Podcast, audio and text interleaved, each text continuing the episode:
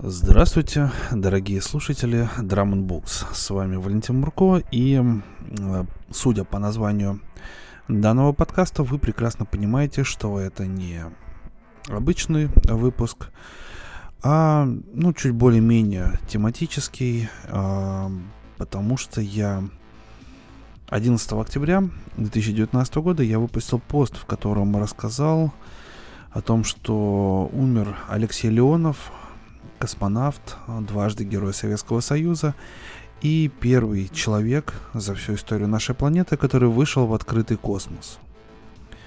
По факту это был человек, который после Юрия Гагарина совершил второй э, главный прорывной подвиг э, в космосе. И, конечно, его никто никогда не забудет. И глупо отрицать, что такие люди, как космонавты, как Леонов, Гагарин, Гречка, там, Титов, Терешкова, ну, огромное количество э, космонавтов. Это те люди, которые смогли хотя бы чуть-чуть, хотя бы на какую-то долю или толику приблизиться к тем самым рассказам, э, которые и составляют фонд э, фантастики мировой, потому что они были чуть ближе к звездам. Я, честно, сначала искал, э, пытался найти рассказы, которые посвящены именно выходу в открытый космос, но, э, как это часто бывает, название рассказа редко совпадает с тем, что описано внутри. Поэтому э, это могло бы занять очень много времени, и я тогда решил пойти по немножко другому пути, но по более проверенному. Есть такой замечательный американский фантаст Роберт Шекли. Я его просто обожаю, я его очень много читал. И этот человек действительно написал много про космос. И сегодня в память о Алексее Леонове, о его работе, о его трудах, о его подвигах, я бы хотел просто зачитать несколько рассказов Роберта Шекли, в которых рассказывается про другие планеты, про космос и вот про все то, без чего, ну вот, лично мне, и я надеюсь, что и вам, мои дорогие слушатели, крайне тяжело жить. То есть э, про то, что мы не можем потрогать, но о чем нам никто никогда не запретит помечтать. Так что вот такой вот выпуск будет грустить не хочется, хочется просто вот э, почитать хорошие рассказы от э, великого фантаста э, в дань память уважения не менее великому космонавту и человеку Алексею Леонову. Итак, начнем э, с рассказа Роберта Шекля, который называется «Заповедная планета». Какой хаос! Воскликнул Гик с прискорбием, глядя на некогда прекрасный заповедник. Ремонтники кивнули и начали раскладывать инструменты. Гик безрадостно огляделся. Заповедник являлся одной из достопримечательностей Центральной галактики. Живописная страна чудес привлекала туристов из самых отдаленных уголков Вселенной. И вот планета обезображена. С первого же взгляда выяснилось, что не хватает многих видов заповедных животных, так же, как и целых классов птиц. Куда-то пропало большинство насекомых, редкие растения исчезли без следа. «Что сделано, то сделано», — вздохнул Гик. «Теперь его задача — восстановить разрушенное. Вот только с чего начать? С лесных массивов?» Включив свое чувство гляже, Гик увидел, что в заповеднике повреждено практически все, включая недра. Подумать только. Громко произнес он. Четыре безумца и такой беспорядок. Ремонтная братья немедленно подняла голову. Слабоумных рабочих завербовали на небольшой планете Лис, что на крайнем востоке Центральной галактики. Новости там распространялись с черепашьей скоростью. «Четыре безумца, сэр», Переспросил один из ремонтников, демонстрируя типичную лизианскую непосредственность. «Два безумца и две безумицы», — уточнил Гик.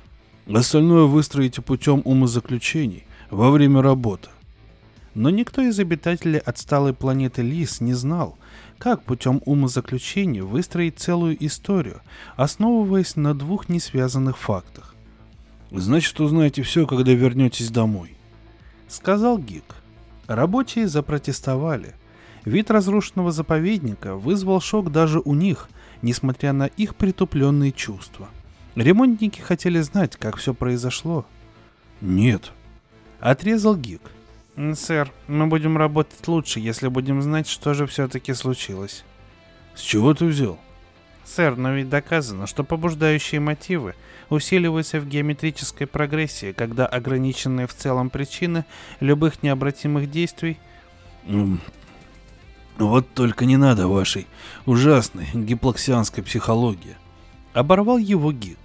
Трудно сохранить самообладание, когда тебе начинают читать лекции слабоумные — Кроме того, терминология у них безнадежно запутана. Ремонтники столпились вокруг него, потеряв всякий интерес к предстоящей работе. Их туповатые физиономии выражали страстное желание знаний. «Ну ладно», — сдался Гик.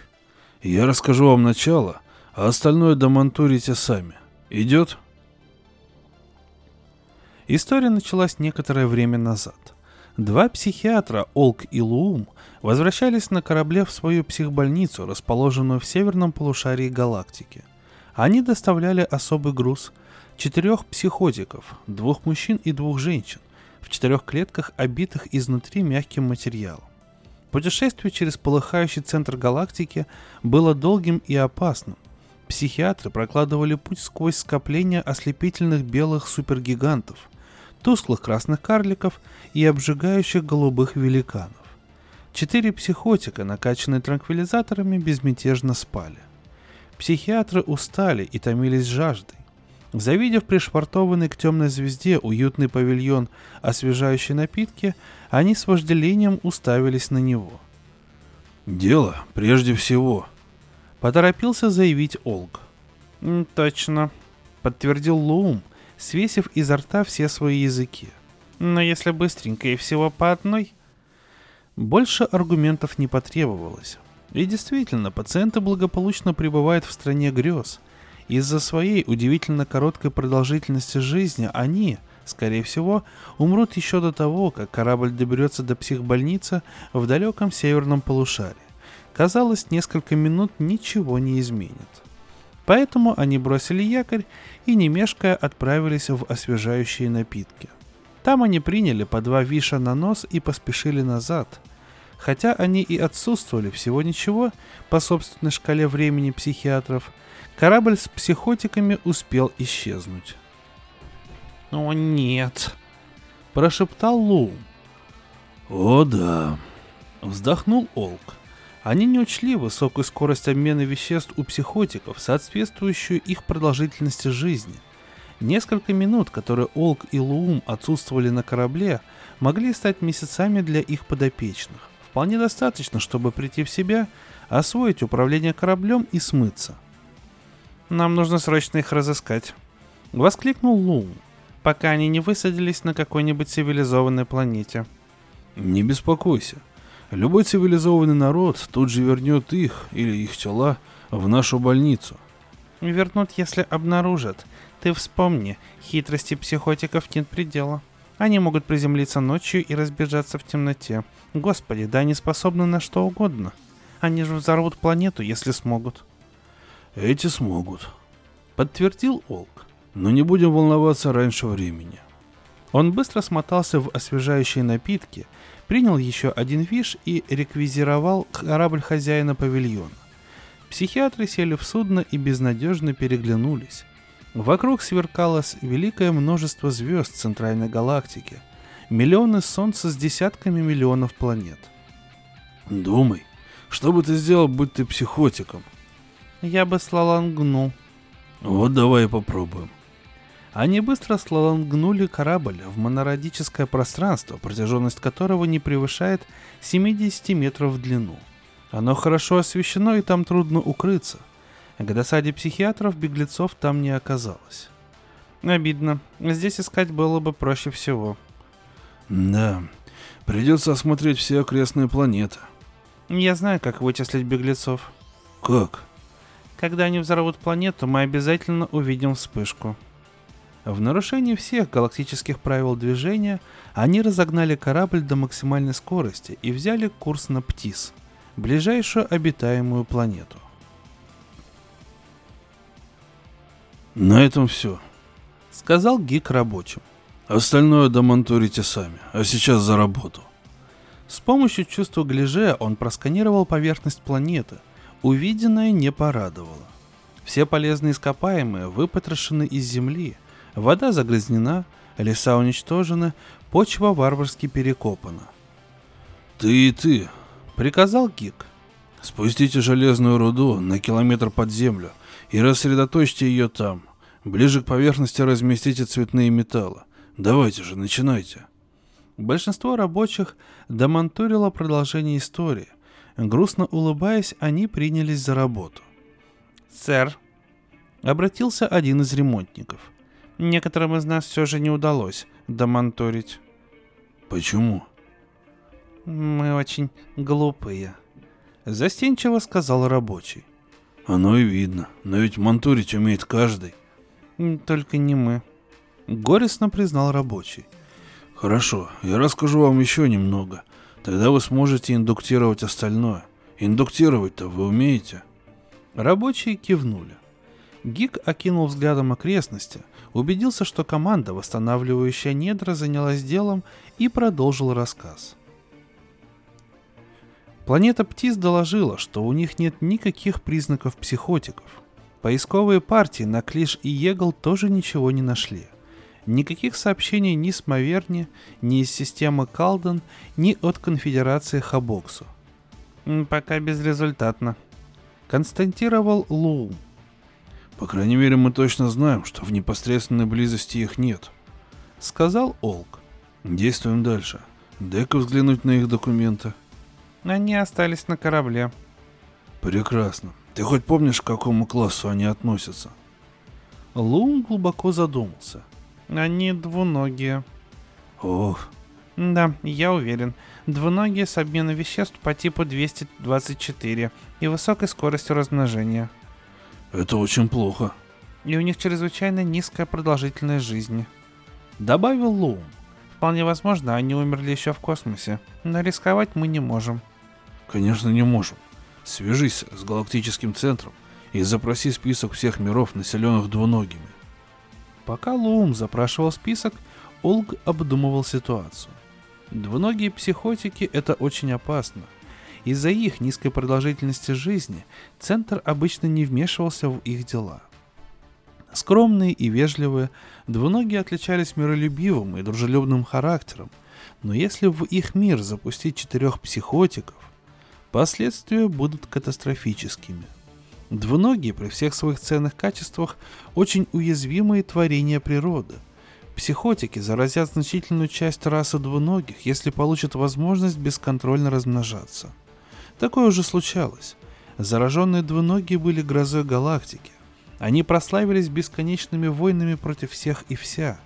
Будучи прирожденными кочевниками, двуногие расползались по космосу, разрушая любой мир, который оказывался у них на пути – Часто они громили планеты исключительно со злости, иногда делали из них заправочные станции или использовали как большие мишени. Безусловно, беглые психотики направятся в один из миров двуногих, прилетят и будут маскироваться под обычных жителей, и их поведение примут за чистую монету. Олк молился, чтобы местные власти проявили бдительность и арестовали психотиков, прежде чем произойдет межрасовое кровосмешение. Как только Луум получил список, партнеры помчались на ближайшую планету двуногих и связались с представителем власти. «У вас есть данные по вспышкам психозов?» «Я должен проверить», — ответил двуногий. Он резво взялся за дело, но не успел ничего выяснить, потому что умер. Олк и Луум прокляли свое невезение. Им попался мир с необычайно низкой даже для двуногих продолжительностью жизни. Кипя от злости, психиатры ждали, пока почившему назначат преемника. «Итак, в чем дело?» — спросил новый представитель власти. «Психотики», Выпалил Лум скороговоркой, чтобы двуногому хватило времени на ответ. Но, несмотря на все старания психиатра, говорит очень быстро. По временной шкале двуногих это заняло долгие годы. «Я не совсем пони...» Начал двуногий и умер. Его преемник, к счастью, оказался совсем юношей. Прежде чем умереть от глубокой старости, он успел проверить записи и дать психиатрам отрицательный ответ. «Такими темпами», — сказал Лум после возвращения на корабль. «Мы не поймаем их никогда». Олка расстроился. Ясно, почему Центр оставил двуногих в покое. С ними практически невозможно разговаривать в рамках одного поколения. Психиатры понимали, что психотики могли уже начать заражать население. Их потомки распространят семя разрушения дальше. Если так, нужно найти и изолировать зараженный сегмент расы. «Сколько еще миров двуногих у нас осталось?» — спросил Олк. «104». Безо всякой надежды на успех, психиатры продолжили путь. «Дальнейшее очевидно», — сказал Гик. «Теперь вы легко реконструируете события». Грубые лица рабочих осветились улыбками. Успешно реконструировав события, они вернулись к работе. Дела у бригады восстановления недр шли хорошо. Гиг взялся лично руководить распределением алмазов, чтобы получилось красиво. Другая бригада воссоздавала горные гряды – После этого ей предстояло перенаправить 8 главных рек в их естественные русла, а сотни миллиардов гектаров земли засеять травой. И это было только начало. «Полнейший хаос», — проворчал Гик. Принюхавшись, он решил, что воздух нужно вывести, почистить и только потом предлагать для дыхания. «Сэр», — раздался голос у него за спиной. «Я занят», — бросил Гик а после очищения воздуха неплохо бы восстановить его естественный аромат. Для этого потребуется несколько миллионов тонн... Сэр... Снова раздался голос. Гик повернулся и увидел крохотного сморщенного рабочего. «В чем дело?» «Сэр, я не могу реконструировать». «Не можешь? Чему же тебя учили в школе?» «Очень немногому, сэр», — с несчастным видом произнес маленький рабочий. «Сэр, не расскажете мне конец истории?» «Отстань», — сказал Гик. «Даже без реконструкции ты должен представлять, чем все закончилось». «Увы, сэр», — ответил маленький рабочий. «Точно не получается. Я усматриваю, конечно, прямую причинно-следственную связь между разрушенным заповедником и побегом двуногих психотиков с последующей расовой реинтеграцией. Но я спрашиваю себя, что это? Точная релевантная связь? Прогрессия в логическом арифметицизме? Или здесь присутствует незаметный, но меняющий смысл подтекст? Или это новые возможности установления связи между реалиями разного порядка? Я спрашиваю себя в соответствии с первой основной гипотезой. Была ли это война? Была ли она начата родом психотиков с планеты двуногих? И стала ли заповедная планета одним из яблок раздора? Если так, то чего мне ожидать морфологически? Использовался ли заповедник как А. Заправочная станция, Б. Пристрелочная мишень, В. База общего назначения, чтобы мне разрабатывать только самый очевидный из вариантов? Или, если взять в качестве основной другую гипотезу, разве не могли беглые психотики оказаться на двух разных планетах двуногих? Я бы отнесся со всей серьезностью к возможности такого развития событий, поскольку, как ни крути, для войны нужны две стороны – Одна неполноценная двуногая раса могла бы, предположительно, оставаться под контролем, или же о ее возникновении доложили бы в центр. С двумя расами, хотя это всего лишь мое предположение, вытекающее из сомнительной гипотезы, мы имеем все, как будто бы логичные предпосылки для войны. Тем не менее, возвращаясь к первой основной гипотезе... «Избавь меня от своей болтовни!» — рявкнул Гик. «Извините, сэр». «Во-первых, ты не прав. Этого-то я и боялся. Рабочий расстроенно шмыгнул носом. И во-вторых, ты глуп как пробка. Это я знаю. Возвращайся к работе. Нужно многое сделать. Да, сэр. Сморщенный маленький рабочий отвел назад хвост, готовясь совершить ритуальное самоубийство, вызванное приступом разочарования. Но Гик его остановил. «У меня нехватка рабочих рук», — сказал он. Если пообещаешь сразу же вернуться к работе, то я расскажу, чем все закончилось. Я обещаю, сэр. Отлично. Итак... Проверив 54 мира, психиатры так и не обнаружили следов сбежавших психотиков. Они обшарили почти всю Вселенную, и согласно намеченному плану поиски подходили к концу. Совершенно ясно, что исходные сумасшедшие давно мертвы. Теперь главная проблема – их потомки, если таковые имеются. Когда они следовали к 55-му миру двуногих, Лум засек биение на волновом детекторе. Он подстроил фокус и биение превратилось в типичный для психотиков ритмический узор, причем явно усиленный. Коллеги уточнили местоположение и помчались туда, игнорируя все ограничения скорости. Добравшись до места, экстренно приземлились. Перед ними предстал странный мир. Обычно двуногие четко придерживались норм размножения, поскольку страдали легкой формой клаустрофобии, но здесь они плодились как кролики. Даже при беглом взгляде все признаки заражения были налицо. По всей планете бушевали войны. Миллионы особей голодали. Многие миллионы страдали от болезней и увечий. С помощью мысленного сканирования психиатры обнаружили, что огромное население не способно было ни прокормить себя, ни контролировать рождаемость. Бесспорное доказательство безумия. А хуже всего то, что взаимопомощь, которую так высоко ценят двуногие, здесь проявлялась в лучшем случае эпизодически. В довершение ко всему, местные жители искусственно поделились на расы и субрасы и придумали разные классификации внутри классификаций, а это уже являлось окончательным доказательством психоза. Ведь на самом деле все двуногие – дети одной и только одной расы. Стало ясно. Именно здесь когда-то и высадились психотики – на повестке дня один вопрос. Сказал Лум. Сколько еще миров они заразили? Сколько планет взорвали, ограбили, разгромили, сделали непригодными для жизни? Ответ казался очевидным. Много. Двуногие прирожденные космические путешественники, а невменяемые двуногие так и вообще постоянно бродили меж звезд. Мысленно просканировав планету, психиатры начали анализировать информацию – Первым ответ увидел Олк. Сначала он не поверил. Потом ответ увидел и Лум. «Это двуногие», — изумился Лум.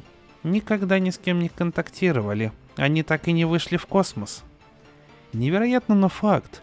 Местные двуногие не сумели освоить космические путешествия, и у них не было соседей, которые помогли бы им.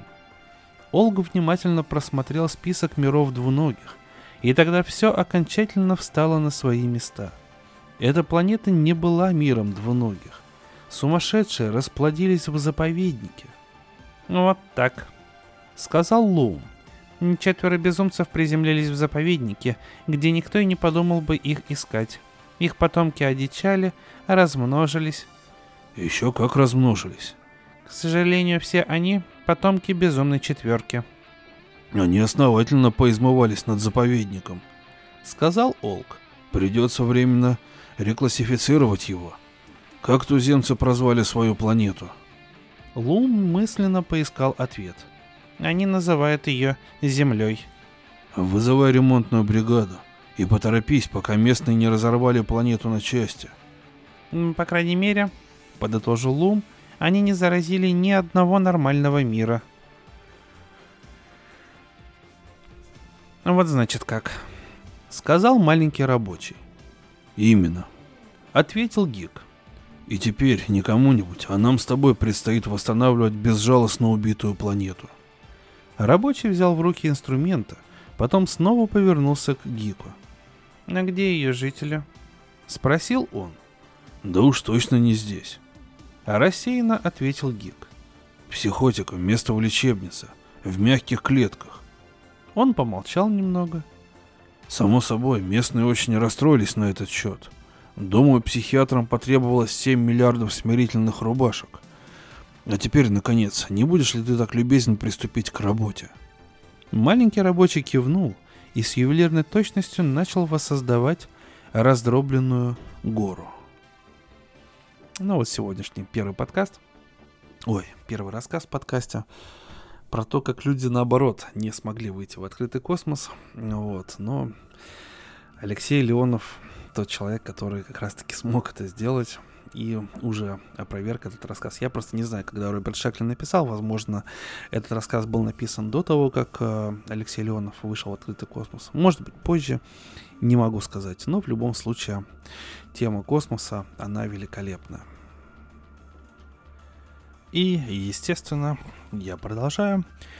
Следующий рассказ, который я хотел бы зачитать, также принадлежит перу Роберта Шекли, как и все рассказы, которые сегодня будут зачитаны. И называется он «Планета непобедимых». Ракета стартовала сразу же, как только Эвик выгрузил свой багаж. Он провожал ее взглядом, пока та не растворилась в небе. Было немного жаль покидать корабль. Экипаж – отличные парни, атмосфера дружелюбная, обстановка неформальная, как в каком-нибудь клубе – Подняв сумки с ноздреватого грунта, Эвик направился к колониальному дому. Следом за ним трусил кот Пушок. Пронести кота на борт помог экипаж. Колониальное управление не разрешало домашних животных на первобытных планетах, но Эвик хотел сохранить хоть какую-то связь с Землей. Вряд ли у него будет другая компания на этом шарике. Эвик предполагал, что его будут встречать, Поэтому, завидев группу местных жителей, он не удивился. Те сбились в кучу и сердито переругивались, явно не испытывая теплых чувств к стоящим рядом. Однако, прижимаясь друг к другу, они чувствовали себя в большей безопасности. «Приветствуем вас, господин!» Вышел вперед один из них. Отчетливая ненависть в голосе заставила Эвика присмотреться к туземцу – Уловив на себе взгляд, тот юркнул в толпу. Впрочем, рассматривать его было не обязательно. Все туземцы выглядели как близнецы-братья. Низкорослые, серокожие, бородатые, большеротые и узкоглазые. Хм, «Красавцы!» — хмыкнул про себя Эвик, потирая выбритый подбородок. «Кто-нибудь, возьмите сумки!» Распорядился он, опуская багаж на землю. Его слова не возымели эффекта — Туземцы продолжали молча сжаться друг к другу. Следовало выделить одного из них, прежде чем отдавать приказ. Шагая в компании Пушка, Эвик позволил себе горько усмехнуться. Ну и местечко подобрало ему колониальное управление. Планета Сельж. Небо затянуто черными тучами, воздух плотный и влажный. На Земле такое небо обязательно пролилось бы дождем – Здесь же дождя не будет еще несколько месяцев, но тучи будут нависать все время. Что ж, бывает и хуже, напомнил он себе. Его могли забросить в раскаленный мир или того опаснее. У колониального управления есть такие места, где человек почитает за счастье дожить до конца смены. Здесь же самое страшное, что ему грозит запнуться о собственную ногу. А через год он переедет в какое-нибудь уютное местечко – Возможно, получит работу в крупном городе и заберет к себе Джанет. «Поставьте сумки на крыльцо», — велел он, когда они подошли к колониальному дому. Сельжане с готовностью выполнили приказ и юркнули обратно в толпу. Эвик приоткрыл дверь для кота, который уже собирался свернуться клубком на крыльце, и вошел сам. Колониальный дом, административный центр планеты Сельж, представлял собой бунгало из семи комнат и, судя по количеству спален, предназначался для троих. Именно столько сотрудников работало на Сельже, пока колониальное управление не сократило штат.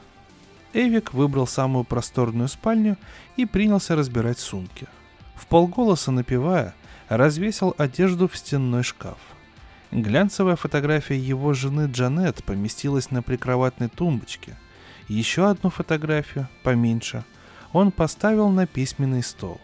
На ней Джанет, красивая брюнетка, стояла под руку с Эвиком, улыбающимся юношей в накрахмаленной форме сотрудника колониального управления. Фотография была сделана пять лет назад в Академии в день выпускника. «Всего-то пять лет», — подумал он — а я уже управляю планетой. Правда, планета не такая уж и большая. и для Земли она скорее бремя, нежели актив, зато она вся его, символ доверия начальства. «Ты мелкая вонючая вошь!» Раздался за окном чей-то голос. «А ты ничтожный червяк!» Вторил ему другой. Выглянув, Эвик увидел двух беседующих сельжан. Именно так общались туземцы на этой планете. На ознакомительной лекции объяснили, что сельжане – самые никчемные и глупые жители обитаемой части Вселенной. Они были бы опасны, не будь такими невероятными трусами. «Хотел бы я увидеть тебя опухшим с голоду, свесившим язык!» Продолжал первый голос. «Я бы плюнул и прошел мимо». «Ага, и в тот же миг от тебя бы и мокрого места не осталось», — ответил второй. И это, насколько понимал Эвик, считалось милым обменом дружескими приветствиями. Он обязательно должен написать об этих людях и озаглавить статью «Оскорбление как форма вежливого обращения среди сельжан». Он распаковал книги и сложил их стопками на письменном столе. Книг было довольно много. Год вахты на Сельже – прекрасная возможность заполнить пробелы в образовании. Его слабым местом была химия, и Эвик решительно собирался ее подтянуть. Это могло пригодиться для карьерного роста. «Я ненавижу всех», — сообщил первый голос. «Но тебя ненавижу, как никого другого». Эвик распаковал карабин, собрал и прислонил к стене. Напрасно он привез его. Вряд ли на Сельже представится возможность поохотиться с компанией. Туземцы – трусливая, дезорганизованная толпа. Чистить же и смазывать стол придется постоянно, иначе в таком влажном климате он быстро заржавеет. «Нет слов, как я тебя ненавижу», – парировал второй голос. «Даже сильнее, чем пришлого». Эвик усмехнулся их глупостям. Сельжане и правда уникальная раса. Когда люди впервые приземлились здесь, они нашли голодающих туземцев. Ненависть мешала им объединиться для совместного ведения сельского хозяйства. Земля направила на сельш управляющих, чтобы помочь туземцам организовать работу. Без земного вмешательства сельжане бы попросту вымерли. Но дурачье возненавидело землян даже сильнее, чем друг друга. «Миленький народец», — подумал Эвик. «Эй, займитесь-ка делом!» — крикнул он в открытое окно. Язвительным хором туземцы ответили «Хорошо, господин», и поплелись прочь. Нужно попросить их не обращаться к нему господин, его должность управляющий. Эвик подошел к двери, готовый начать свой первый рабочий день в должности управляющего. Пушок столкнулся с каким-то тощим местным зверьком, но гордо прошествовал мимо. «Молодец, киса!» Похвалил кота Эвик и направился в поле. Следующие две недели принесли одни разочарования. Сельжане, казалось, забыли все, чему их учил предшествующий управляющий, и Эвику пришлось начинать с нуля, по новой объясняя принципы ведения сельского хозяйства и его важность в жизни туземцев. Сельжане ухмылялись, сыпали ругательствами и изо всех сил старались не замечать управляющего. В конце концов Эвик отправил всех в поле, и ситуация начала выправляться. Сельжане неохотно готовили почву под посев семян, что должно было в будущем обеспечить их продовольствием, а Эвик присматривал за ними, следя за тем, чтобы они не обманывали сами себя. Он рассудил, что хорошая социологическая статья о сельжанах произведет на начальство благоприятное впечатление и положительно скажется на его карьере. В один из дней он взял с собой в поле бумагу и карандаш. «Скажи-ка, Обратился он к старому бородатому сельжанину, исправно машущему мотыгой на краю поля. «Почему вы все разговариваете на английском?» На ознакомительной лекции этот момент почему-то не прояснили. Туземец уставился на Эвика. «Господин», — сказал он. До прихода землян мы использовали множество разных языков. У каждой семьи был свой собственный язык, у меня тоже. Никто в мире не мог разговаривать на нем, даже моя жена. В его взгляде сверкнула гордость. «Как же ты общался с другими? Учил их языки?» «Ни с кем я не общался», — гордо заявил сельжанин. «Стал бы я учить язык низших существ. Другие». Он презрительно махнул в сторону работающих. Тоже не учили. А вот использовать язык землян было не столь унизительно, потому что вы пришлые. Ты не любишь пришлых? Не люблю, господин. Я ненавижу своих, но пришлых куда сильнее. Не называй меня господин. Я управляющий. Эвик делал заметки, пока туземец работал. Это немыслимо, чтобы люди были настолько нетерпимыми и такими невероятно разобщенными. Туземец безучастно помахивал мотыгой, едва царапая грунт. «Работай как следует», — прикрикнул Эвик. «У вас есть какие-нибудь братства?» «Какие-нибудь что, господин?» Эвик объяснил. «Нет, господин, мы все единое целое, мы народ, но никто никого не любит и никто не объединяется». «Почему же вы называете себя народом? Чтобы потешить самолюбие?» «Нет». Старый сельжанин сплюнул на землю. «Пусть я и не люблю свой народ, но мы все равно лучше других, лучше, чем пришлые». «Вроде меня?» Молчание туземца было красноречивее любых слов. «Ладно, оставим это», — сказал Эвик. С такой извращенной логикой он еще не сталкивался. Если есть на свете раса законченных психов, решил он, то она именно здесь. «Взрыхляй глубже», — указал Эвик. Туземец едва ворошил грунт. Эвик продолжил обход полей. Спустя некоторое время он понял, что никто не работает — Сельжане размахивали мотыгами, стукали ими по земле и внимательно следили, чтобы не сделать больше, чем соседи по полю. «А ну работайте, черт вас возьми!» Разозлился Эвик. Если они ничего не посеют, то не будет зерна. А не будет зерна, колониальное управление повесит на него всех собак. «Хорошо, господин!» Раздался насмешливый хор, и туземцы продолжили вяло царапать землю. И не называйте меня так. Обязательно нужно будет написать о них статью. Получается, они одно большое братство, братья по ненависти, а я и Пушок вне их круга. Рыхлите землю как следует. Он покопался в памяти, подыскивая подходящие угрозы. Потом вспомнил, что все примитивные создания суеверны. Не будете усердно работать, за вами придет дьявол. Сельжане дружно ухмыльнулись. Один из них сплюнул на землю. «Что это значит?» — спросил Эвик. «Так нет же никакого дьявола, господин. Богов тоже», — добавил другой. «И вообще нет никого величественнее меня на всем белом свете», — повысил голос первый. «Лживая дрянь! Самый величественный я, а не ты, а не как иначе». Двое уставились друг на друга, угрожающе подняв мотыги. «А ну, тихо!» — прикрикнул Эвик. «Мерзкая гадина, вшивая куча!» Они остервенело приплясывали на месте, размахивая мотыгами, но так, чтобы не задеть друг друга. Из ознакомительной лекции Эвик помнил, что туземцы избегают насилия. Уж очень они трусливы и боятся получить сдача. «А ты, ты, ты тоже грязная крыса!» Вдруг крикнул кто-то из туземцев своему соседу. В воздух взметнулись мотыги, но раскачивались они осторожно, чтобы ненароком никого не зацепить. «Хватит!» — взревел Эвик. «Прекратите, чертово отродье!» Туземцы опустили мотыги и окатили землянина волной коллективной ненависти. «Хоть я тебя и на дух не переношу», — сказал кто-то кому-то, — «но господина я ненавижу сильнее» и в этом мы едины, презренное животное», — ответил туземец. «Возвращайтесь к работе», — рявкнул Эвик, дрожа от злости. Он вернулся в колониальный дом. Перед дверью грелся пушок, изредка пофыркивая на туземных зверьков, когда те подбирались слишком близко. Эвик зашел в дом и закрыл дверь. Он попытался вздремнуть, но воздух был невыносимо влажный.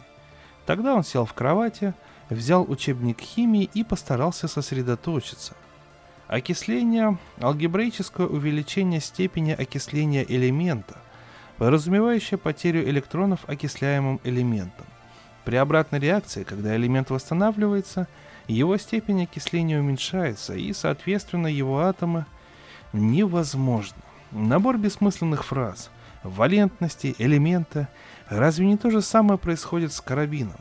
Ржавчина въелась в металл ствола. Интересно, почему? Кислород, взаимодействуя с железом, образует окись железа, или это закись железа. Так или иначе, воздуха чертова уйма, а стали дьявольски мало, поэтому воздух побеждает сталь. Да уж, с таким ответом экзамен не сдать. Эвик бросил книгу. Слишком жарко, чтобы читать, к тому же он не в духе. Растянувшись на кровати, Эвик взглянул на фотографии жены. «По крайней мере, она меня ждет», — подумал он, почесывая щетину. Конечно, в том, что он оказался здесь, была и ее вина, если б не ее дурацкие амбиции. Снаружи тучи, набухшие от влаги, по-прежнему не хотели проливаться дождем. Туземцы работали и ругались. Эвик, и так худощавый, сбросил 5 килограммов. Целыми днями он только и делал, что стоял над душой у сельжан и криками заставлял их работать. За неделю тысяча туземцев выполнила объем работ, на который у троих землян ушел бы один день. Крича, понукая и запугивая, в конце концов он добился своей цели. Сельжане взрыхлили поля и посеяли семена. Они упорно величали его господином, зная, что это его бесит. Упоминание дьявола сельжане-атеисты воспринимали как развеселую шутку. Они и представить себе не могли кого-то величественнее самих себя. Тыкая Эвика носом, в его глупости они получали огромное удовольствие. Через месяц Эвик отказался от идеи делать полевые заметки. Мысль о том, что он практикуется в софистике на толпе невежд, вызывала у него крайнее раздражение. Еще через месяц он с трудом сдерживал себя – Каждый раз, выходя в поле, он боролся с желанием расквасить пару-другую физиономий. В довершение ко всему туземцы отыскали у него еще одно слабое место. «Где ваша женщина?» Однажды спросил Эвик у сельжанина. Просто из любопытства. «В деревне, господин. Варят пиво». «Не называй меня господином. Ты действительно считаешь женщин низшими существами?» Спросил Эвик, чувствуя себя ученым-первопроходцем. «Все женщины сволочи, господин». Туземец посмотрел в лицо Эвику и улыбнулся. «Ты говоришь о своей жене?» «Не только. Я говорю обо всех. Всех женщинах, господин, на всех планетах. Женщины — главная причина ранней смертности среди мужчин. Женщины, господин». И туземец с воодушевлением продолжил речь, брызгая ядом. Месяц назад Эвик бы отшутился, но сейчас он почувствовал себя уязвленным. «А чем занимается твоя женщина?» Неожиданно спросил туземец.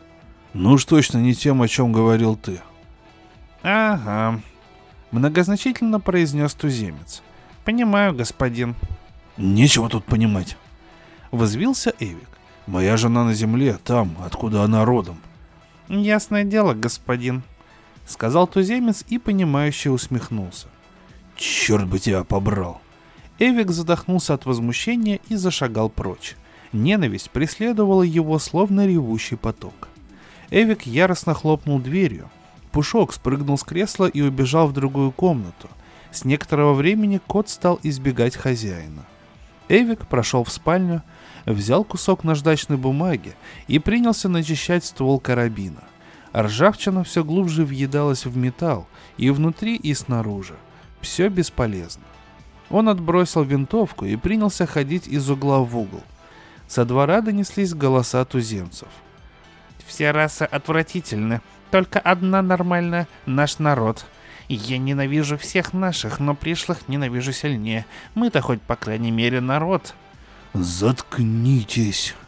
Завопил Эвик и запустил учебником химии в стену. Черт с этими валентностями и обменными электронами — Главное, вырваться с планеты прежде, чем он сорвется и перебьет несколько тысяч туземцев.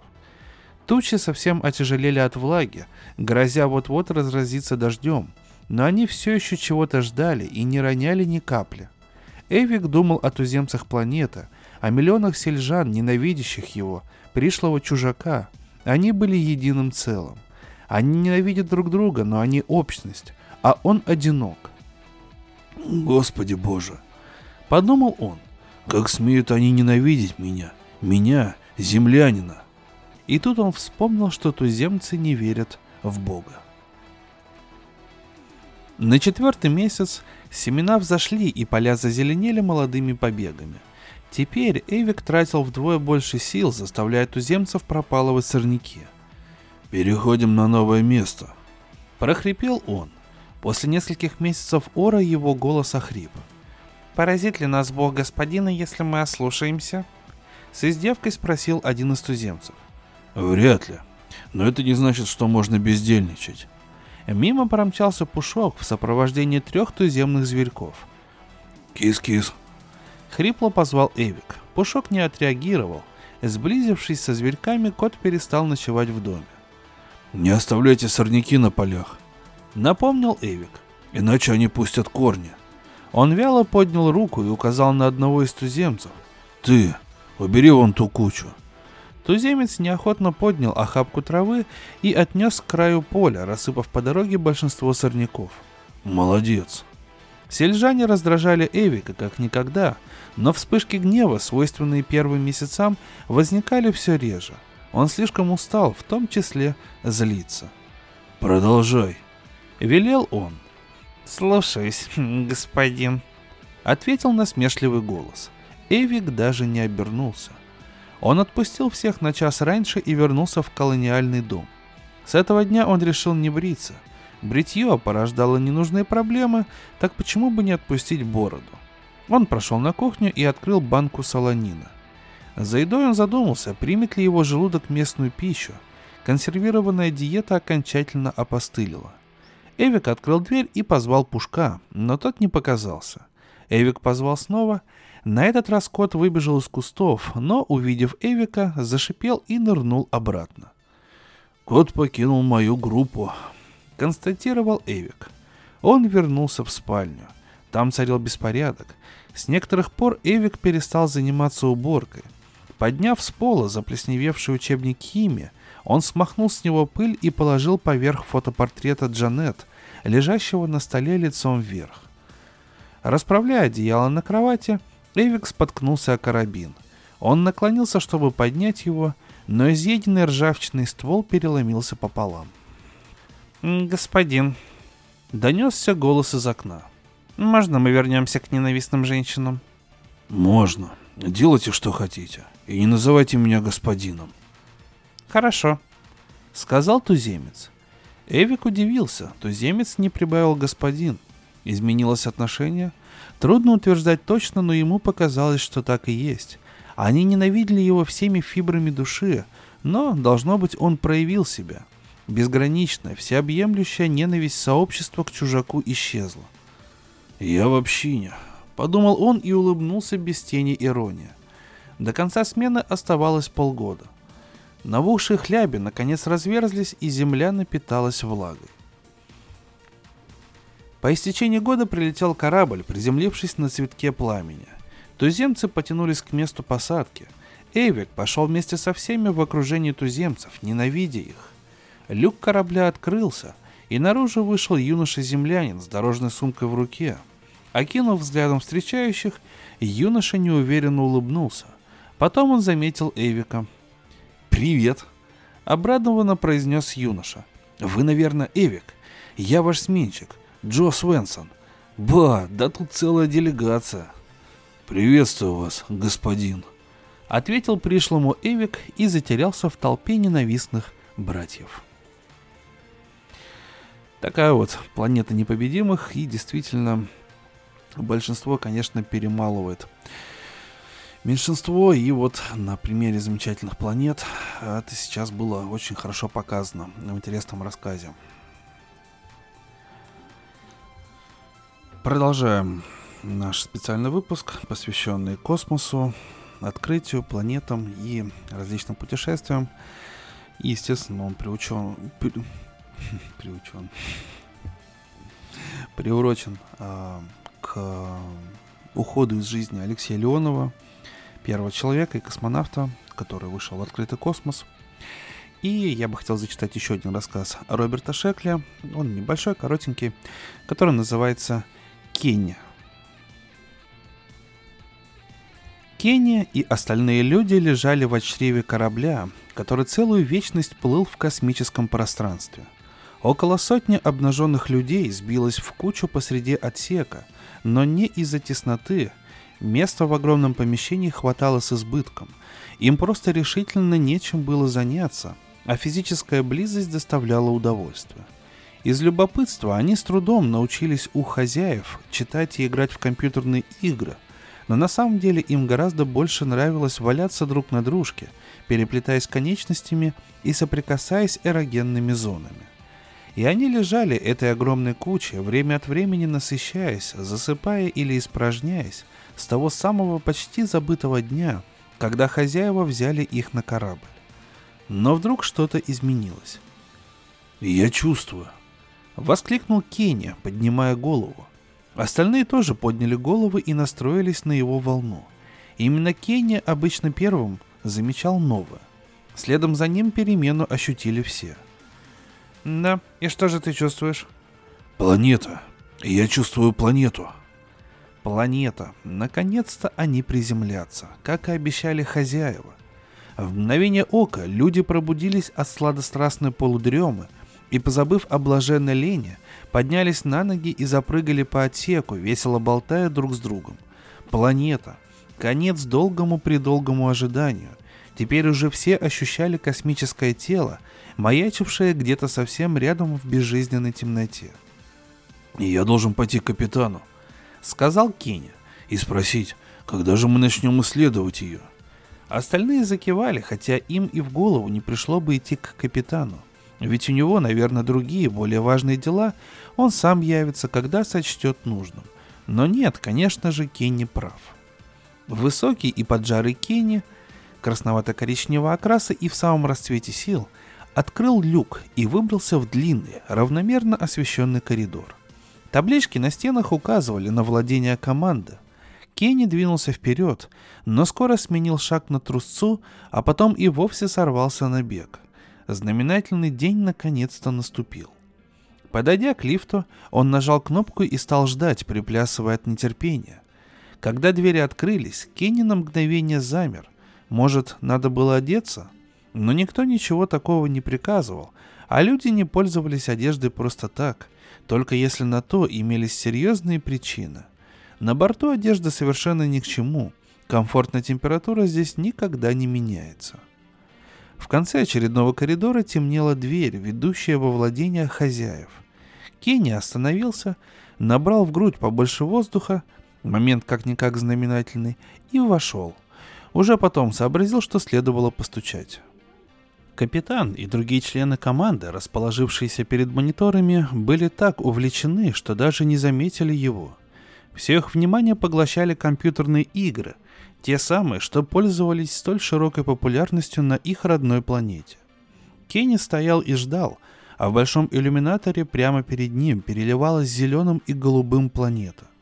Автопилот начал посадку, но хозяева по-прежнему ничего не видели и не слышали. «Эгей, может, мне кто-нибудь что-нибудь прикажет?» Наконец сказал Кенни. «Ну что?» — спросил тощий и бледный коротышка-капитан. Он поднял большую голову и часто заморгал вытаращенными глазами. Во время игры капитан для концентрации погрузился в транс, весьма приятный и полезный. А теперь сознанию, как это ни печально, пришлось вернуться в здесь и сейчас, в бесконечное и неизменно неутешительное здесь и сейчас. «Мы прибыли на новую планету», — сообщил Кенни. «Да, действительно», подтвердил капитан, сверившись с приборами и глянув в иллюминатор. «Мы вообще-то уже приземляемся». «Стандартная процедура». «По-моему, в таких ситуациях обычно начинается исследование». «В смысле?» «Ну, вы понимаете, сэр, цель нашей миссии. Мы должны выяснить, пригодна ли планета для жизни, людей и хозяев». «Ах, да, цель. В сиюминутных хлопотах о великих делах как-то забываешь. Конечно же, исследовать новую планету. Это так важно и призабавно, если вдуматься. Капитан повернулся к остальным членам экипажа, растянувшимся на амортизационных лежанках. «Мандраган, Декстер, мы на месте». Мандраган, точно такой же худощавый и бледный коротышка с большой головой, сонно заворочился и пробормотал. «Мне снился чудесный сон. Неужели нельзя подождать?» Спать будете потом, а сейчас нужно исследование. Чепуха это все, если вам интересно мое мнение. Продолжал ворчать Мандраган. Новая планета. Да неужели? Совершенно очевидно, что исследовать надо свой чудесный внутренний мир, а не какие-то внешние глупости. Верно, но сейчас необходимо на время оставить радости самонаблюдения и аналитической философии и заняться текущими делами. Господа, мы прибыли. Ура! Воскликнул Кенни и сделал сальто назад с места. Кенни, что это было? Поинтересовался капитан. Я выразил радость, хозяин. Что-то не припомню, чтобы тебя на такое программировали. Спонтанная реакция, хозяин. Восторг от того, что мы наконец прибыли на долгожданную планету. Людям можно выйти из корабля и приступить к ее изучению. Полагаю, именно за этим мы и прилетели. Декстер, наблюдатель, который отличался от капитана и Мандрагана лишь чуть более высоким ростом, достал лист и стело и принялся описывать происходящее. «У этой планеты, кстати, два солнца или одно?» — спросил он, поднимая голову. Я забыл проверить на подлете. Можно, конечно, сейчас посмотреть. Не волнуйся, отозвался капитан. Кенни и другие люди отправятся туда и все для нас разведают. Правда, Кенни? Мне не терпится приступить к исследованию. Ну, разумеется. Снисходительно кивнул капитан. Ведь именно для этой задачи мы и создали людей. Так мне и говорили, хозяин. Кенни отправился за остальными людьми. Ну вот, сеем человеческую жизнь на далеких планетах», — сказал Декстер. «Какой знаменательный момент». «Ну, что-то вроде того», — согласился капитан. «Некоторых это до ужаса трогает. Когда-то в далеком прошлом наивные души полагали, что главная цель жизни – всего лишь ее распространение и продолжение. Со слезами на глазах вещали о новых далеких мирах. Ничего лучше не могли придумать, кроме как размножать собственный вид на других планетах, хоть бы и с двумя солнцами. Декстер, ты тоже считаешь, что это и есть наша главная цель? Ну, думаю, она как-то связана с распространением разума во Вселенной. Вот этим-то мы и занимаемся. Улыбнулся капитан. Представляем разум. Противоположная разумности цель – развиться до состояния полного самоустранения. Кенни и остальные ринулись вниз по трапу и уже через мгновение ступили на новую планету. Они остановились, принюхались, попробовали почву. Воздух и земля оказались не ядовитыми, и люди помчались к ближайшему лесу. Целая толпа, крупные, здоровые особи разной расцветки, Белые, красные, черные, желтые, коричневые. По большей части они передвигались на двух ногах, но некоторые бежали на четвереньках. «Посмотрите, как мчатся», — прокомментировал, глядя в иллюминатор Декстер. «Как высоко подпрыгивают, словно на крыльях летят». «Ученые подумывали дать им крылья», — отозвался капитан. «По-моему, даже опробовали пару моделей, но потом бросили эту затею. Никак не удавалось правильно совместить пропорции и вес. Но с эстетической точки зрения красиво, конечно. Хотя лично мне больше нравится стандартный вариант. Он миллионы лет в ходу, но лучше ничего не придумаешь. «Можно ли здесь пить?» — спросил один из людей, останавливаясь на опушке леса. «В пару миль отсюда вода», — откликнулся Кенни, принюхавшись. «Думаю, это озеро. Вперед!» Декстер вместе с капитаном наблюдали из корабля, как люди исчезают в лесной чаще. Они вернутся и доложат нам про воду. В этом нет необходимости, сказал капитан. Я поддерживаю с Кенни телепатический контакт, он обо всем сообщит. Удобно. И не надо таскать кучу аппаратуры. А если вода окажется ядовитой и они отравятся, что-нибудь предпримем или поищем другую планету. Но люди погибнут. У нас есть где взять новых. «Хозяева, вода пригодна для питья», — сообщил Кенни. «Тут все пригодно. Есть, конечно, кое-что, чего нельзя есть и пить, но такого немного. Подобных затруднений легко можно избежать, их полно повсюду, даже дома. Эта планета прекрасно приспособлена к вашим телам. Вы к нам присоединитесь?» «Мы не можем посадить корабль посреди леса. Но, судя по радару, в нескольких милях отсюда есть открытая площадка». «Я чую ее, хозяин», Прекрасно, там и встретимся. Кенни в припрыжку бросился вперед, за ним поспешили остальные. Почему же хозяева так ленивы? Этот вопрос Кенни задавал себе уже не в первый раз. Они передвигаются только на машинах, а когда нужно что-нибудь исследовать, не делают это сами, а создают специальные инструменты. Или людей. Хозяева такие странные. Зачем создавать людей, чтобы те самостоятельно разгуливали повсюду, все пробовали и даже принимали решения? Ведь решения должны принимать хозяева. Зачем наделять людей разумом и свободой воли? Почему бы не пользоваться всем этим самим? Из-за чрезмерной лени? Им что, действительно больше нравятся игры? Кенни знал, что думают хозяева. А люди для них всего лишь разумный инструмент, самопередвигающийся и многоцелевой. Но ведь люди способны на большее. Иначе зачем их создавать?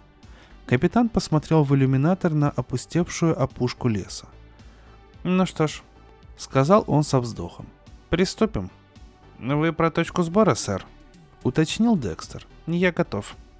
«Какая еще точка сбора?» «Декстер, ну честное слово, я думал, ты уже уловил суть». «Уловил суть? Боюсь, сэр, я вас совсем не понимаю». Куда мы сейчас направимся, совершенно очевидно. Вы, молодежь, иногда туго соображаете. Декстеру уже давно стукнуло тысяча лет.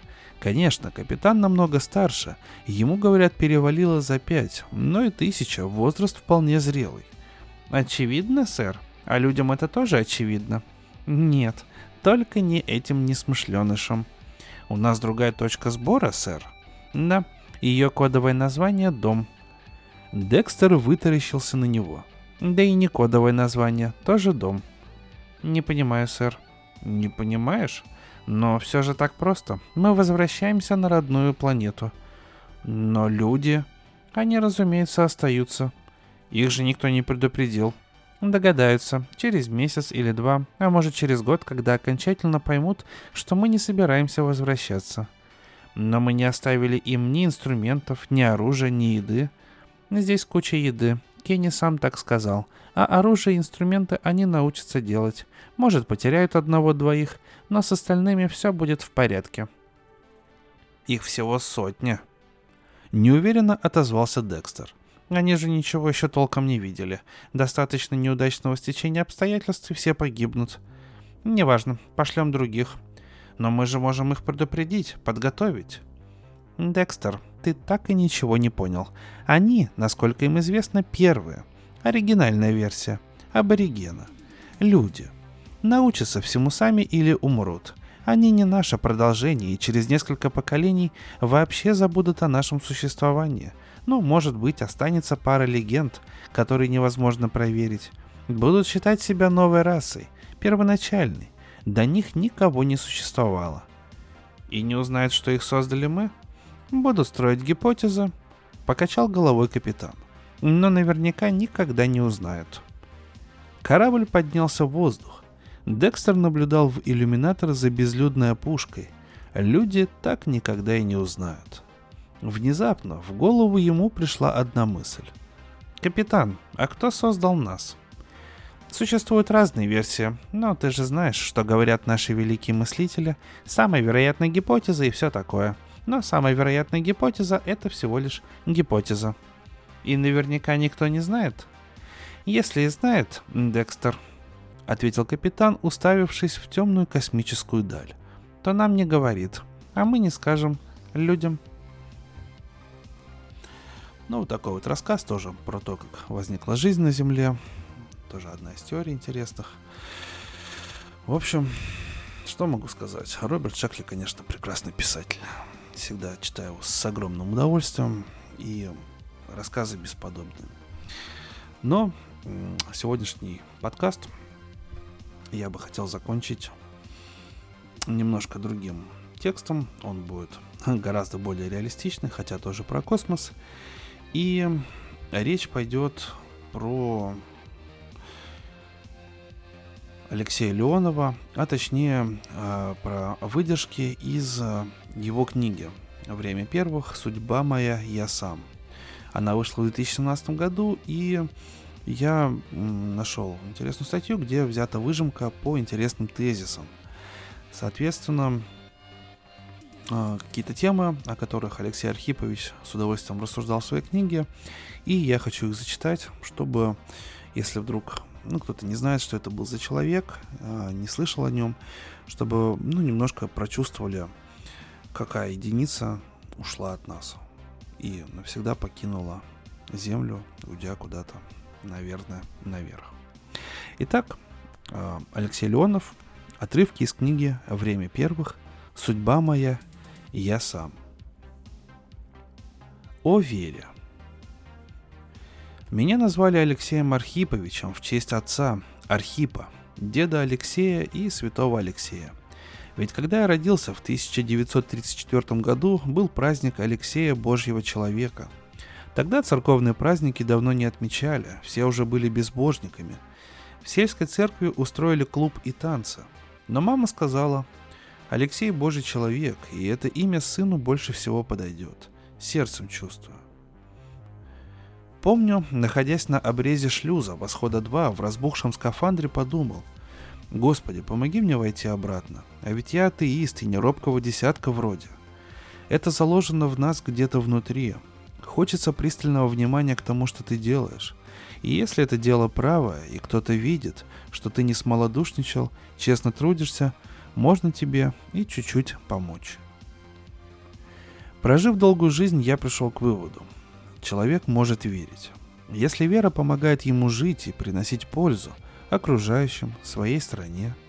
Я периодически, каждый год на День Шахтера, бываю в Кемерово, на своей родине, и по возможности посещаю Мариинск. Сейчас на месте бывшего Сиблага построен мемориал памяти жертв политических репрессий. В мариинских тюрьмах до революции побывали и Ленин, и Сталин, а в 30-х годах сидел мой отец. До 1917 года – эти тюрьмы выполняли функции так называемого полуэтапа, и там не было расстреляно ни одного человека. А за 1918-1953 годы, согласно документам, расстреляли 200 тысяч. Страшное место. И там была поставлена памятная часовня. Вот в этой часовне я прочел строки стихотворения современного поэта и иеромонаха Романа, который заставляет задуматься – без Бога нация – толпа, объединенная пороком. Или слепа, или глупа, или что еще страшнее жестоко. И пусть на трон взойдет любой, глаголющий высоким слогом. Толпа останется толпой, пока не обратится к Богу. Алексей Леонов о милосердии. Очень хорошо помню 1943 год, когда под Сталинградом шла битва – Собрали нас в школе, все объяснили, и родителям сказали. Расскажите, что немцы попали в кольцо. 22 дивизии у них там, и советская армия их громит. Я тогда сделал газету «Советская армия». Нарисовал солдата уже в погонах. Их вернули как раз в 43 году. 19-ю школу превратили в госпиталь. Это рядом, километра 3-4 от нас. Мы туда ходили, потому что интересно было, как рассказывали эти солдатики – а им интересно было с нами общаться. С поезда разгружали раненых на носилках, мы на все это смотрели. Десятками их несли, а потом везли в эту самую девятнадцатую школу. Где-то в 1943 году в Кемерово привезли пленных немцев. Там на реке, севернее города, есть два острова. И на этих островах были бараки для пленных немцев. А мы, мальчишки, в этом месте пасли коров – и вот мы приходили к немцам этим, а они к нам относились как к детям, ведь у них же тоже были дети. Мы были доброжелательны, даже приходили им крохи хлеба, картошку приносили. Немцев убрали. В 1945 году в это место, а его, собственно, никто и не охранял, поселили японцев. Они жили в бараках на островах после того, как их армия капитулировала. Мы этого ничего не понимали – Почему то немцы, то японцы? И к ним мы тоже приходили. И японцы каждый раз делали нам журавликов. Я тогда первый раз увидел эти журавлики. Мы приносили японцам кусочки хлеба. Это было так трогательно. Они плакали. Алексей Леонов о дружбе с Юрием Гагариным. Медкомиссия. Захожу. И вижу, сидит молодой человек. Читает. Посмотрел на меня, и этот взгляд я запомнил на всю жизнь. Сверкающие голубые глаза, большие, сияют аж зеленым, зелено-голубые такие глаза. Книжку положил, встал. Старший лейтенант Гагарин. И за полчаса я уже знал о нем, что он с Заполярья. Он мне все рассказал про всю свою жизнь. И про дочку Леночку, которая родилась 17 апреля 1959 года. А я с юга. Летаем на одних самолетах, разведчики. Но что меня особенно поразило, он читал «Старик и море» Хемингуэя. А эта книга только вышла. Я слышал по радио и смотрю, а этот молодой человек уже читает. Подумал, вот это серьезный-то парень какой. Мы с Юрой хорошо сдружились. И вот 12 апреля 1961 года. Первый раз человек летит в космос. Что будет? Как будет? Никто не знал, хотя в технику мы верили просто железно. Вначале появилось телевизионное изображение, и пока смутно было, я не мог точно сказать, кто это, Титов или Гагарин. И только после того, как Гагарин назвал уже оттуда меня по имени «Привет, блондину», мы перебросились словами, и он заулыбался – стало ясно, что это Гагарин. Вел я с ним связь около семи минут, может быть поменьше. Он запрашивал, какая у него дорожка, какие параметры. Мы тут же ему сообщили, что все хорошо, ждем встречи. Рассматривая с разных сторон личность Гагарина, могу сказать, он очень мало прожил, но попал в отряд по удивительным показателям. Все складывалось так, что он просто обязан быть там. Хотя, по идее, откуда? Деревня Клушина, господи. Сразу пошел в третий класс. И зная его документы, уверяю, у него кроме оценки «отлично» никогда ничего не было. И потом, как взрослый человек решает, семье надо помогать. И он после шестого класса пошел в Люберецкое ремесленное училище. Ну, а семья у него, младший брат еще был, отцу много лет, матери тоже. Училище он окончил с отличием. После училища пошел в индустриальный техникум, продолжал себя формировать как мастер литейного производства. И там учился отлично. И летать начал. Он был спортсменом. При росте 165 сантиметров он был капитаном баскетбольной команды. Очень прыгучий. В волейбол играл в нападении. Это только себе представить. Его мама, Анна Тимофеевна, мудрая русская женщина. Она ему дала понятие нравственности – он был очень крепким, как физически, так и внутри. Как пружина. Алексей Леонов о выходе в открытый космос. В специальном акте о продолжительности моего пребывания вне космического корабля спутника «Восход-2» от 18 марта 1965 года было сказано – Летчик-космонавт Леонов АА находился вне кабины корабля в условиях космического пространства 23 минуты 41 секунду. При этом время пребывания космонавта вне космического корабля с момента появления космонавта из шлюзовой камеры до его скрытия в ней составило 12 минут 9 секунд. Это были 12 минут свободного парения, плавания, а всего в глубоком вакууме я находился 45 минут. Меня часто спрашивают, каково это – в открытом космосе быть, Вселенную не в окно иллюминатора увидеть. Никто и предугадать не мог, что человека там ждет. И на последнем инструктаже главный конструктор Сергей Павлович Королев мне сказал. «Прошу быть предельно внимательным и обо всем, что делаешь, докладывай как минер. Мы должны знать, где оборвется песня, если она оборвется». Когда я выплыл из шлюзовой камеры – у меня в первую минуту дух захватило. Яркое солнце, тишина необыкновенная. В глаза ударил слепящий поток света, прямо как огонь сварки. Пришлось срочно опустить светофильтр. Небо было и черное, и светлое одновременно. Бесконечность, больше ничего вокруг. И где-то далеко-далеко внизу голубая земля. Гляжу вверх, надо мной медленно вращается наш корабль «Громадина», как будто он больше планета. Отрываю одну руку от поручня, другую отплываю. Меня удерживает крепкий пятиметровый фал. Слышу в наушниках голоса наблюдающих за мной при помощи телекамер Земли. Смотри-ка, живой. Внизу под собой вижу Черноморское побережье, Кавказа, и не менее радостно докладываю. В Сочи хорошая погода. Без тебя знаем, выполняй задание. Коротко ответили мне. Волновались, не хотели отвлекаться.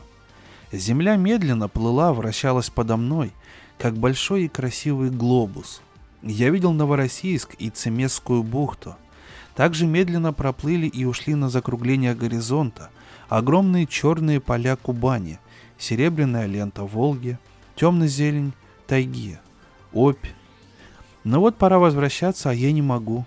Из-за гигантской разницы в давлении внутри и снаружи скафандр увеличился в размерах.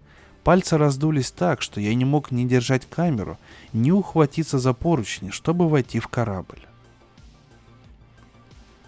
Алексей Леонов о призвании. Если бы любовь к небу и космосу не переборола во мне любовь к рисованию, я точно стал бы художником. Помню, маленький был, рисовал постоянно, а сестра Раиса меня поддерживала и защищала. Пусть рисует, у Лени дар Божий. Не знаю про Божий дар, но зов неба я, мальчишка сердцем художника и мечтами о путешествиях, почувствовал еще в родной Листвянке. Потом в моей жизни много лет был космос, и в творчестве был только космос. Мои космические работы сделаны по замерам приборов, которые я сам сконструировал и сделал. Только одну работу, здесь родилось человечество, я сделал несколько утрированно. В полетах я черпал вдохновение, воссоздавая столь непохожие на земные цвета космоса. Эти космические цвета захватили мое воображение – когда я уже был в отряде космонавтов, у меня появилось желание создать цикл картин о космосе и завоевании его человеком. На борт «Восхода-2» я взял с собой цветные карандаши, и мне удалось выкроить несколько минут, чтобы зарисовать виды, которые произвели на меня наибольшее впечатление. При этом меня вдохновляло сознание того, что в этой области живописи я был первым. Я рисовал солнце и землю – и когда это делал в полете, во мне рождалось такое чувство, будто я космический Микеланджело. И думал, как бы он это все сделал. Он на Земле неповторим, а в космосе нашел бы то, что мы никто никогда не найдем. Это же потрясающе. Мне первому из землян удалось увидеть наш земной шар не через иллюминатор, а в свободном парении с высоты 500 километров. Никакая, даже самая совершенная аппаратура не может точно передать увиденное в космосе. Только человеческий глаз и кисть художника способны донести до людей красоту нашей Земли, открывающейся с космической высоты. Ой, знаете, это тот подкаст, который был записан с воодушевлением неким, и э, я на протяжении вот всего этого выпуска хотя бы просто пытался понять ту роль, э, которую сыграл Алексей Леонов э, для всего человечества за всю историю нашей планеты. И ну, это был великий человек, потому что он не побоялся, он понимал, чем рисковал, он рисковал своей жизнью, и он сделал те шаги, без которых, э, без последствий которых представить наше нынешнее общество там спустя больше чем полвека уже невозможно. Поэтому Алексею Леонову вечная память среди, через поколения, вечная память по всей планете. И очень стыдно становится за руководство нашей страны, которое не пришло на похороны, не, не явился туда глава Роскосмоса Дмитрий Рогозин, я читал, что у него были в это время переговоры в Саудовской Аравии, но что-то мне подсказывает, что шейхи, наверное, с пониманием бы отнеслись, если бы Дмитрий Рогозин на несколько часов бы прервал бы переговоры и приехал бы в Россию э, проститься с Алексеем Леоновым. Ну, это, как говорится, у каждого своя совесть, и каждый с ней будет сам рассчитываться. Э, я считаю, что я сегодня записал очень правильный подкаст. Надеюсь, что вам он также понравился, и а, вы чуть-чуть больше узнали про Алексея Леонова и в целом прониклись той атмосферой благодарности, которую лично я испытываю к этому человеку. Огромное спасибо за прослушивание. С вами на микрофоне был Валентин Мурко, сообщество в Телеграме Drum Books. И огромное спасибо, что слушаете. Пишите, у меня личка открыта в Телеграме, пишите в личные сообщения как вам сегодняшний подкаст, понравился ли. И до новых встреч, дорогие слушатели.